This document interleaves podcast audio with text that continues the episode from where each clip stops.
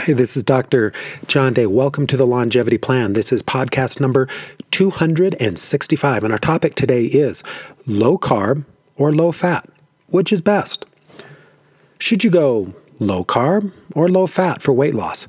I'm guessing you would pick low carbs. However, if I had asked you this exact same question 20 years ago, I probably would have gotten the exact opposite response. Would you believe me if I told you that it probably doesn't matter. And this is based on a big new study coming out of Stanford University. So let's jump into it. Let's jump into this best low carb versus low fat study. And, and the reason why I use best is because this is really is a high quality study. This was done well, very rigorous. And in this new study, Stanford researchers recruited 609 adults who were willing to eat either low carb or low fat for a year based on the flip of a coin. Now, of course, it wasn't a flip of a coin, it was a computer generated program, but still, they signed up for this to eat this way for a year. And then a year later, well, when they weighed everybody in and saw how everybody did, the low fat group lost 13 pounds. Not bad. 13 pound weight loss for the year. Now, you're probably expecting me to say that the low carb group totally blew them away. Well, they didn't. They also lost 13 pounds. So whether you chose low fat, you lost 13 pounds. You lo- choose low carb, you lose 13 pounds. Now, they decided to do a little bit deeper of a dive, and when they looked at glucose and insulin metabolism, Guess what they also saw? No meaningful difference. Where things really got interesting was when they looked at the genes of everyone in the study. Even if you had genes that predicted you would do better with carbs, it didn't matter. If you had genes that predicted you would do better with low fat, it didn't matter. This study showed that when it comes to weight loss, Low carb, low fat, they're the same. When it comes to glucose and insulin metabolism, once again, low fat, low carb, it's the same.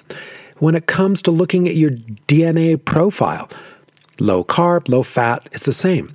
So you may be saying, well, what did they figure out in this study? Was there any new information? Well, there were. And there were three success factors for losing weight that these Stanford researchers were able to identify from this study. So let me give them to you. Here are the three big findings. Number one, those losing the most weight avoided sugar. Number two, those losing the most weight avoided flour. Number three, those losing the most weight ate a lot of vegetables. Number one on this list, avoiding sugar should come as a surprise to no one. Almost everyone loses weight if they can just give up that sugar addiction. Likewise, number three on the list, eating a lot of vegetables, is another no brainer. If you fill up on vegetal- vegetables, you'll lose weight and feel so much healthier.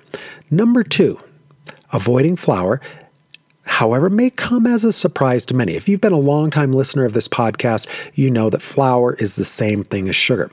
And this is because that when a grain is pulverized into a dust-like form, the body absorbs it so fast that it raises blood glucose almost as much as eating straight sugar.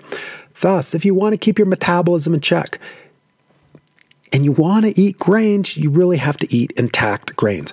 I don't say whole grains anymore because whole grains really to me doesn't mean a whole lot. It's still pulverized into fine like dust powder, which is really just sugar. An intact grain. And a grain, basically a grain that is not modified whatsoever, other than to cook it. So the three things the study did show number one, you lose a lot of weight if you avoid sugar. Number two, you lose a lot of weight if you avoid flour. Number three, you lose a lot of weight if you eat a ton of vegetables. So, to wrap it all up, what does this study tell us? Even though it may seem counterintuitive, this study fits nicely with what we know about diets and nutrition.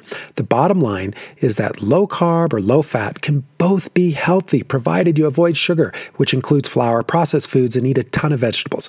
Basically, you have to find what works for you and then stick with it. We know from looking at culture after culture around the world, study after study after study, everyone does well with almost any type of reasonable diet, provided it's not the standard American diet. Our bodies were not genetically programmed to tolerate this modern processed food, fast food, sugar laden diet, any traditional diet. If you want to go low carb, low fat, it really doesn't matter. The key is just don't eat the standard American diet. And with that, thank you so much for listening. And if you haven't yet uh, subscribed to this podcast, do so now on iTunes, Stitcher, wherever you f- listen to podcasts. Leave us a review. If you haven't read The Longevity Plan, it's a great book. Or sign up for my free weekly newsletter. And until next time, keep living better. Thank you for listening to the Dr. John Day Show. Now is the time for you to live better. Go to drjohnday.com to sign up for Dr. Day's newsletter, daily success tools, and more. It's never too late to change.